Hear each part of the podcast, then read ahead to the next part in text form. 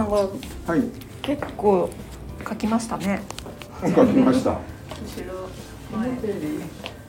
やっぱり手書きだから印刷だとどうしても前の部分に印刷する部分っていうのが決まってきちゃうじゃないですか、えせっかく手書きなので印刷だとできないっていうことを考えたんですよね。だから、ここの袖のところとかつながるところとかって割と印刷でつなげるの大変だけど手書きだといけるので。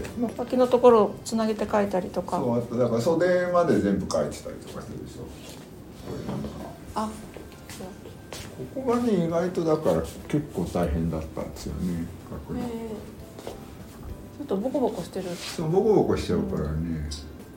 広げながら書かないといけないんで。具体的なイメージは特にはないんだけどまあ割とこれに関しては黒地に金を使ってるので金と黒のイメージから割となんかちょっと古い古代文明にうん。出てくるようななんかイメージっていうのはちょっと使おうかなとは思ったんですけど具体的に何ってものを使ってるわけじゃないんだけどただ一応まあこれは太陽のちょっとイメージだしうん。まあこれは当然目ですけどねはい。あとまあ三角形の逆三角形が入ったりこれはちょっとコブラの形みたいなものが入ったりとか。いう大体だから古代文明で神として崇められたものの一つのものからじゃなくていろんなものからこう集合的にとって使ってる感じ地のね色からのイメージでうん。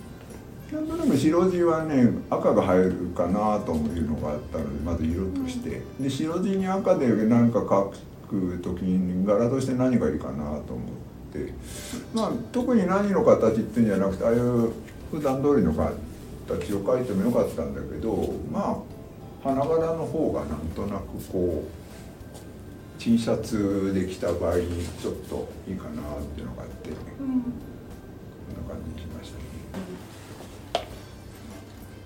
ね。日本画の絵の上。あ、うん、違います違います。あの普通にその布用の。でも思ったよりはあの色が普通に綺麗綺麗っていうか。うん。風のイメージですか？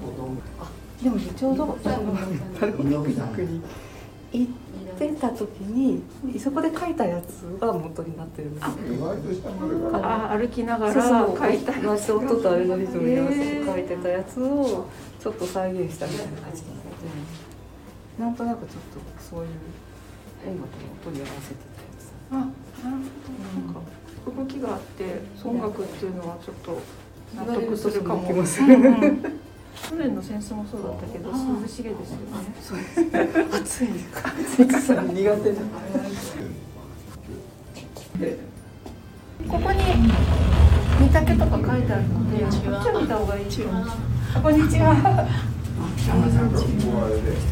あるいはこうちょっと当ててみたりとか。アーティストの作った T シャツという一番感じとしてはすごいですね居場所がない感じです。ちょっとね動線がこう決まってるん。ですね。あの決まってないけど、たまたま動線が出てそれがはあこれい。すごい数。ね、そう。150点ぐらいになっちゃったの。